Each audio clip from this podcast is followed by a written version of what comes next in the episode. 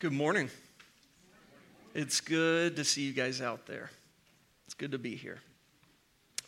Uh, okay, so thus far, we are in a series on the church. We go to church to hear about what the church is.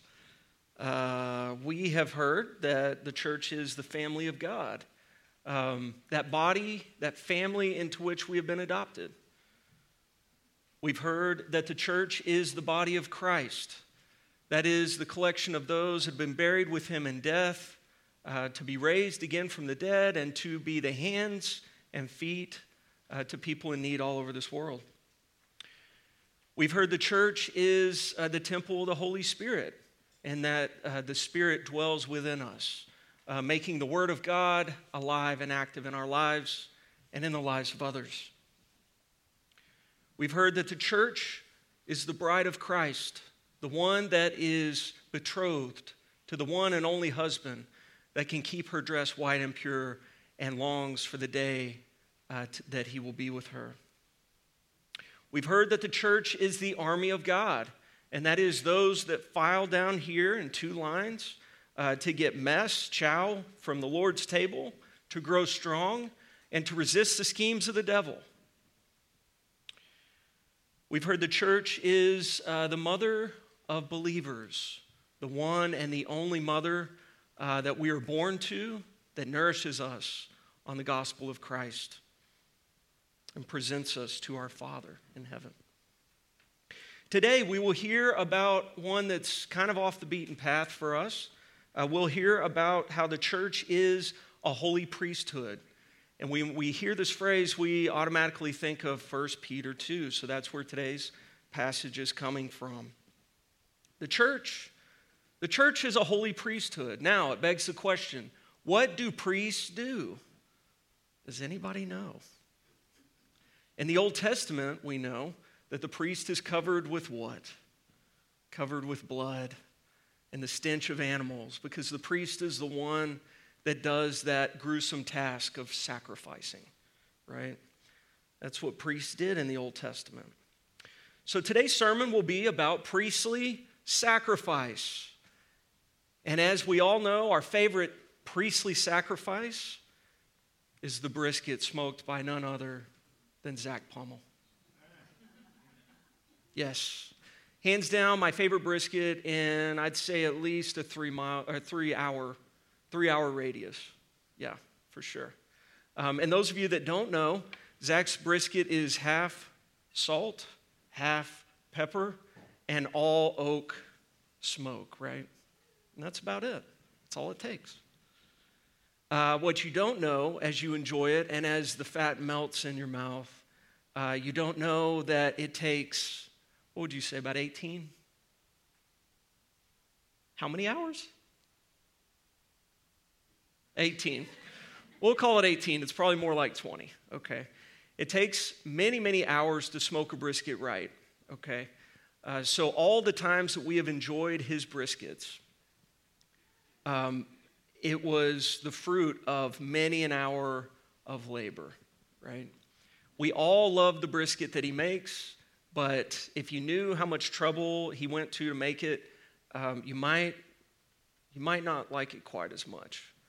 Um, if you knew where the brisket came from, if you saw the cow at the slaughtering house, you might not like it quite as much. We love reaping the benefits of sacrifice.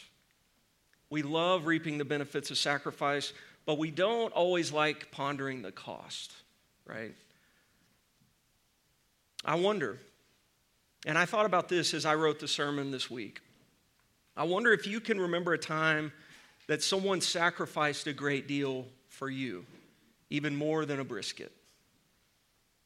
Can you remember? Can you stop and think of a time when people sacrificed a great deal for you? I asked myself this on Monday, and it was really, really difficult to ask for some reason. It took me 15 to 20 minutes to think about that, which you wouldn't think would be the case. We think about quite often the sacrifice that at least one person made for us. We think about his sacrifice at this table every Sunday. But we don't always think about the sacrifices that others have made for us. And there have been many, if you're anything like me. We don't think about the sacrifices that others make for us because it costs so much. Perhaps we're, we're scared to think about these things because we know um, that we're scared. We're scared to think about owing somebody something. We're scared to think about how much we owe others that have been merciful toward us in our lives. I don't know. Maybe it's even harder when um, it's a debt that you could never repay, even if you had the rest of your life to work it off. For me, it's hard to recall because many things were sacrificed for me. Um, I was a foolish, foolish boy growing up. Uh, there's one that I continue to think about, and it was the first one that came to mind on Monday when I was thinking about this sermon, which is about sacrifice. The time that I think of uh, is when I was 15 years old. Um, I went to the Dillards, the Dillards at the Golden Triangle Mall in Denton, Texas. And if you've driven by, if you've driven up 35 uh, through Denton, you'll maybe re- be able to remember how pathetic the mall looks now. Uh, back then, when we went to the mall, we knew we were going to town. It was a big thing. Uh, today, it, it looks kind of sorry. But back then, when I was 15, I went to Dillard's and I had money in my pocket and I was going to get something at Dillard's, but I wasn't going to pay for it. I was going to steal it. I stole a great many things from Dillard's uh, when I was 15 years old. I stole from other stores as well, but I stole a lot from Dillard's. I wasn't the only one, but I was definitely one of them. And so when I think about the things that have been sacrificed for me, and this may seem strange to you, but I think of being 15, being in Dillard's, going to get what I was going to get for free, uh, that ended up costing me a whole lot more uh, than it would have cost me had I paid for it. I remember the feeling of the heavy, burly hand uh, being laid on my shoulder as I was caught stealing from the Dillards at the Golden Triangle Mall. And I remember being taken into a room and arrested. I remember having cuffs put on. Um, I remember the shame that I felt when he took me into the room, uh, but it amounted to nothing compared to the shame that I felt when I called my mom and dad because, you see, I was 15, and so I wasn't able to release myself. So, of course, mom and dad had to be called. And I remember the shame that I felt uh, calling mom and dad to come get me. Uh, you see, my parents, probably a lot like you and your grandparents and your grandparents before you, they worked every day of their lives and they never stole a dime from anyone, ever. Um, and so those were the people that I had to call and hope that they would come get me. And it wasn't until this week um, that that story became something different for me. Usually, if I did, which was very rare that I would think about it, but if I did think about this story, it was a story of shame for me.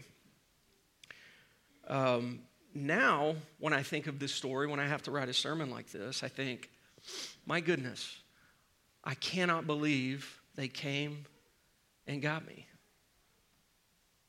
I can't believe that they didn't just leave me there. They could have let me rot hours and hours and hours, but they came and got me like immediately, you know? It's wild. They sacrificed their pride, you see, to be associated with someone they would never associate with, which happened to be their own son. Many things have been sacrificed for me, but that would be the one that comes to mind. We don't like owing people so much, do we? We don't like being beholden to people. I did not want to call. And even if they came to pick me up, I did not want to hear about it for the rest of my life. Which, by the way, they've never reminded me that they came and got me. We don't like being beholden to others. But it's sacrificial moments like this that teach us something really crucial. And here it is. Are you ready? Moments like this teach us that we need mercy. And they teach us that the mercy we need is a mercy that we cannot afford. And when we receive unaffordable mercy like this, well, I think it's a kind of miracle that's worth remembering. I want you to keep that in mind as we think about today's passage. Today's passage is a passage about sacrifice, and it's a passage about mercy. Peter begins by likening his audience to stones that builders rejected as not being good enough to use. And if you have houses that are built out around you, we live in Wood Creek, and there are houses that are going up left and right. I would encourage you to drive by those lots because what you'll see are bricks that weren't fit to be used. So this passage will come alive if you, you see a house like that with bricks that have been rejected. That's what we are. Um, to understand this fully, to understand how we're living stones rejected by men, but in the sight of God, chosen and precious, to understand the entire epistle, really, you really need to understand that Peter wrote to people that were suffering, people that were already suffering. He wrote to the dispersion, to the diaspora, to the people that had been scattered to the winds, to people that were exiled and surrounded by people that didn't like them very much and were being persecuted for their faith. That's who Peter wrote to. People that were suffering, even as Christ suffered, and endured suffering for their sake. He was writing to chips off the old block. They were stones built off the cornerstone into a spiritual household. He's going to talk to them about what kind of household they are and that it's characterized as a priesthood, it should be characterized as a house of suffering, as a house of sacrifice. And he says all this to people that are already giving so much. So, what kind of house should this be? What should it be known for? All houses are known for something, right? What should God's house be known for? It should be a house of priests. Priests, people set apart to make sacrifices. Spiritual sacrifice is accepted, acceptable to God through Jesus Christ. Yes, we should be making sacrifices as people persecuted for our faith, which does happen even in our day, although in a different way. Peter has this in mind. You should be sacrificing the sacrifice of those persecuted, very much like some of the martyr lectures that Mantime is going through right now. But he has something else in mind as well. He has more in mind here. We should also be making sacrifices that proclaim the excellencies of him who called us. That is, the high priest that showed us mercy. We should be making sacrifices of mercy. But since Christ, we have not sacrificed animals other than brisket every now and again, right? So, what should our sacrifices of mercy look like? This, I would say, is the central question of this passage, or at least the one we'll be thinking about today. What should our sacrifices look like? Our sacrifices should be acceptable to God through Jesus Christ. They should be sacrifices acceptable to our high priest. So I would assume sacrifices acceptable to our high priest would be the sacrifices, the kinds of sacrifices that our high priest makes, which were what? What kinds of sacrifices did Christ make? Well, the author of Hebrews paints a beautiful picture for us to gaze at this morning from chapters 9 and 13. And it goes like this When Christ appeared as a high priest, of the good things that have come. Then through the greater and more perfect tent, not made with hands, that is, not of this creation, he entered once for all into the holy places, not by the means of blood of goats and calves, but by the means of his own blood, thus securing an eternal redemption for us. For if the blood of goats and bulls and the sprinkling of defiled persons with the ashes of a heifer sanctify for the purification of the flesh, how much more will the blood of Christ, who through the eternal Spirit offered himself without blemish to God, purify our conscience from dead works to serve the living God? What kind of sacrifice did our high priest offer? He offered himself by his own blood. You see, Christ is high priest in the scriptures, but he's also the sacrifice, the lamb who was slain.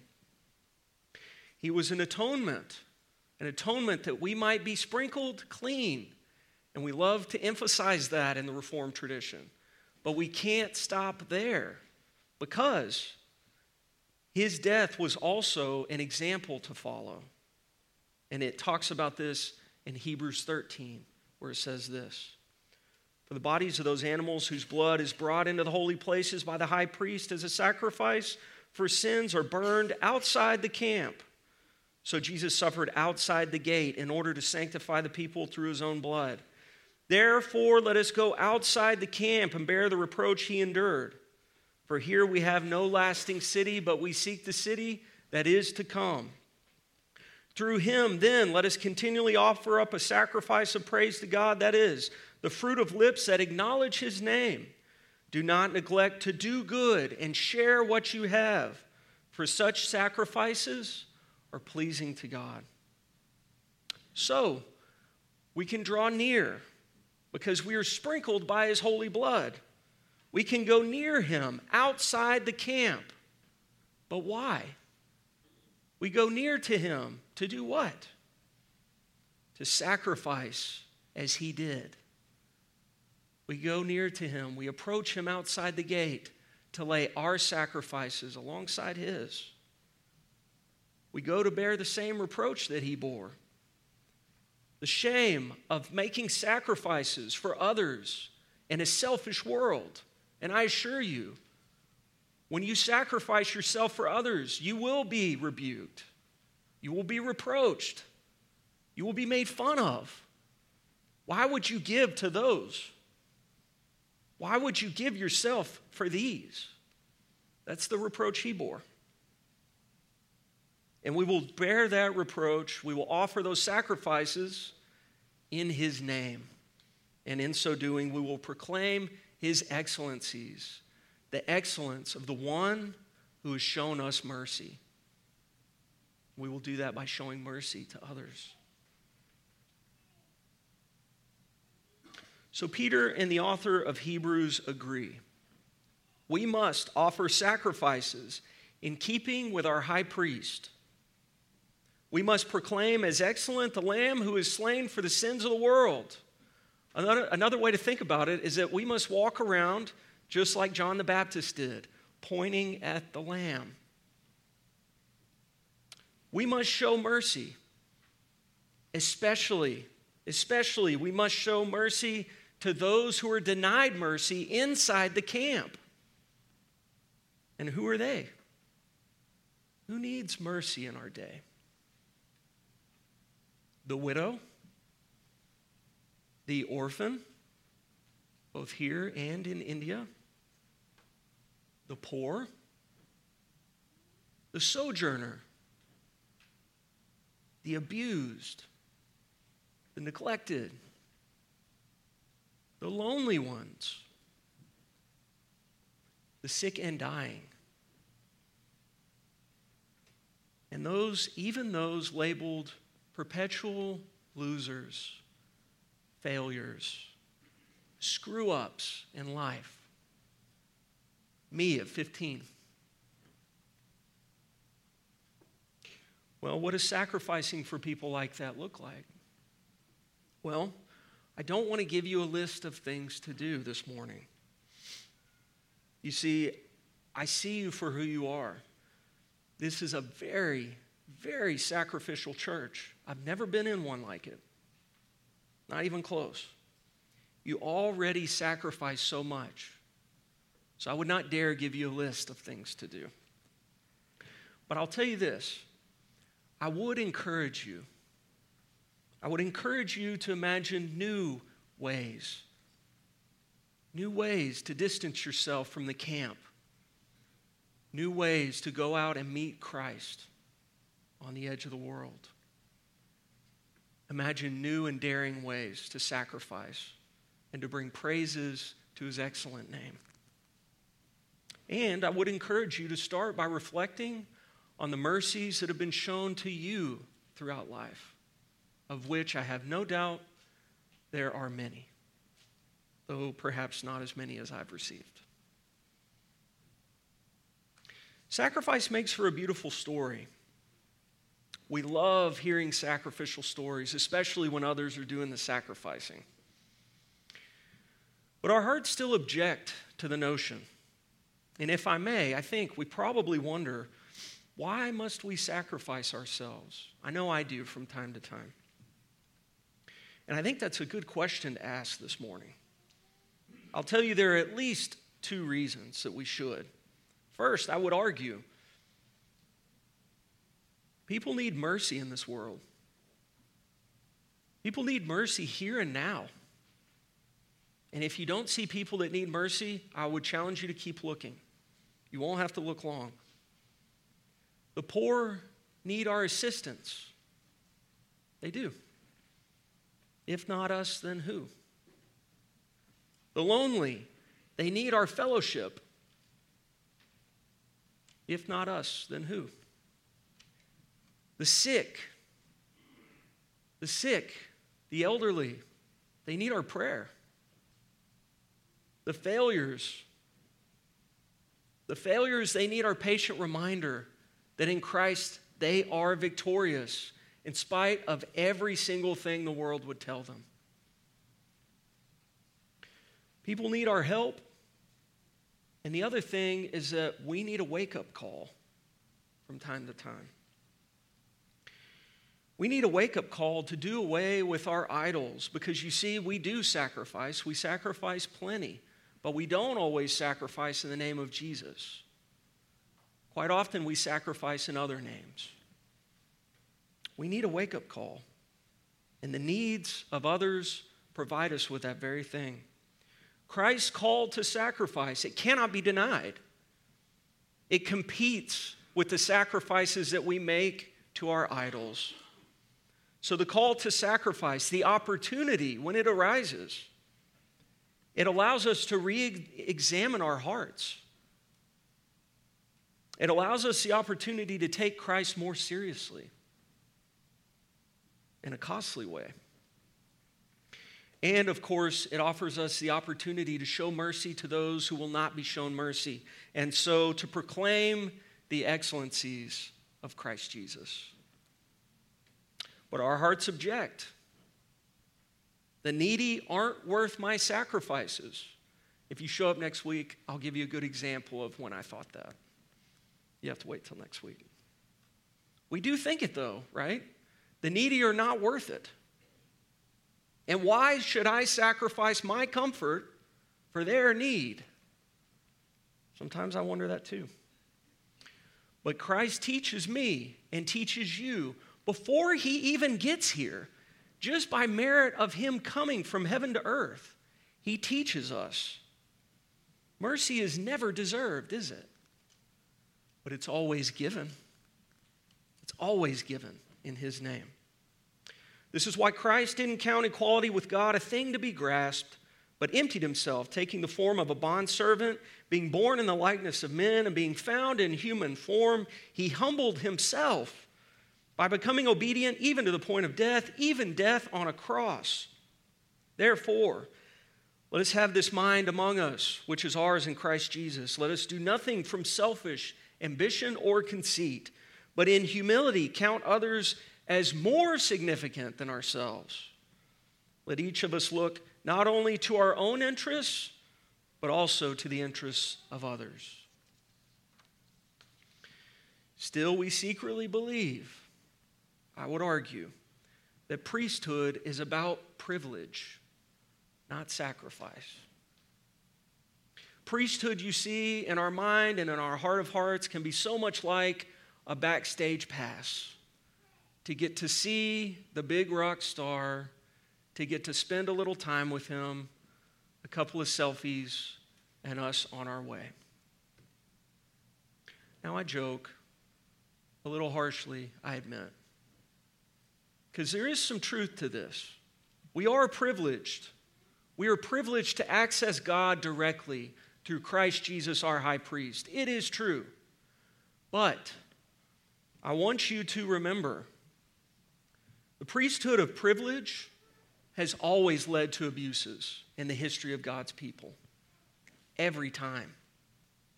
Corruption in the Old Testament. What did it start with? Ignoring those who needed mercy. Corruption in the New Testament. What did it start with? A priesthood of privilege that ignored those who needed mercy. Corruption in the medieval church. What did it start with? A priesthood of privilege that ignored the cries, the needs for mercy. And I would also point out that a priesthood of privilege fails to proclaim the high priest's work. And it works like this when we fail to sacrifice, we fail to proclaim Christ's sacrifice. When we fail to show mercy, we fail to proclaim the mercy we have in Christ Jesus, our high priest.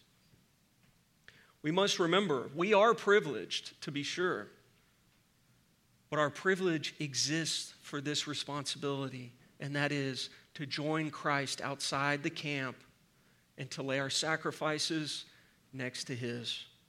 We must remember Hebrews, Hebrews 13.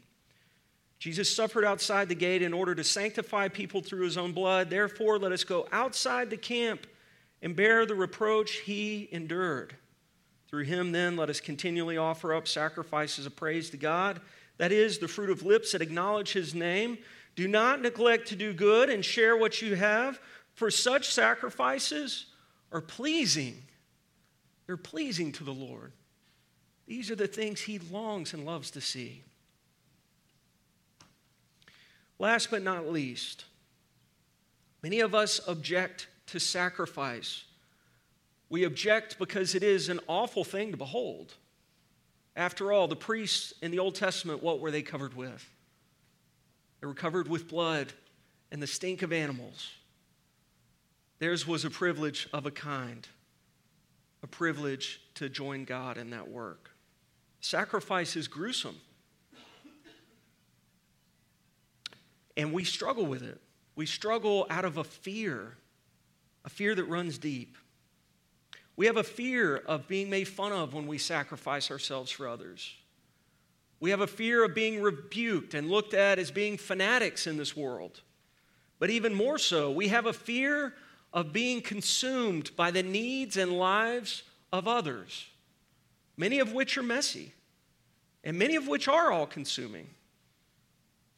And we fear being sucked into something like that and not being able to get out. We have a fear of failing others, even people we love, even in their moment of utmost need. And in our heart of hearts, it feels all too easy and safe to say no and to stay inside the camp. True mercy always comes at a cost, and I think deep down we know that. But the apostles call us in fear to remember something. He, he calls us to remember this. Once we were not a people, but now we are God's people. Once we had not received mercy, but we now have received mercy in Christ Jesus. We must remember, you see, as unpleasant as it might be to reflect on the cost, we must remember the cost of the sacrifices, the mercy that has been shown to us by Christ. By Christ and by those who have shown us mercy in our daily lives. Because it was them showing us mercy that in our heart of hearts told us that the mercy that the gospel proclaims in Christ's name is true. There is such a God. I believe it. I believe it because others have shown me mercy in a merciless world. we must reflect on those unpleasant stories. And for me, it will mean this remembering my one phone call, not wanting to call Ken and Molly Swindle, but calling them all the same and saying, I got caught. I got caught doing wrong. The wrongest wrong that you can think of, that's what I got caught doing. And I need help. I need you to come get me. I need you to help me be released. For me, it means remembering my one phone call. But you know what? What that means is when you call me, wherever it is, I will answer. And I promise I will show up because I know what that feels like. The apostle wants us to remember that we were not a people of mercy, but we now are a people of mercy. And the apostles call us not only to look back, but to look forward as well. For here we have no lasting city. Drill that into your minds and hearts. Here we have no lasting city, but we seek the city that is to come, where the need for sacrifice will pass away in the presence of our glorious and holy high priest.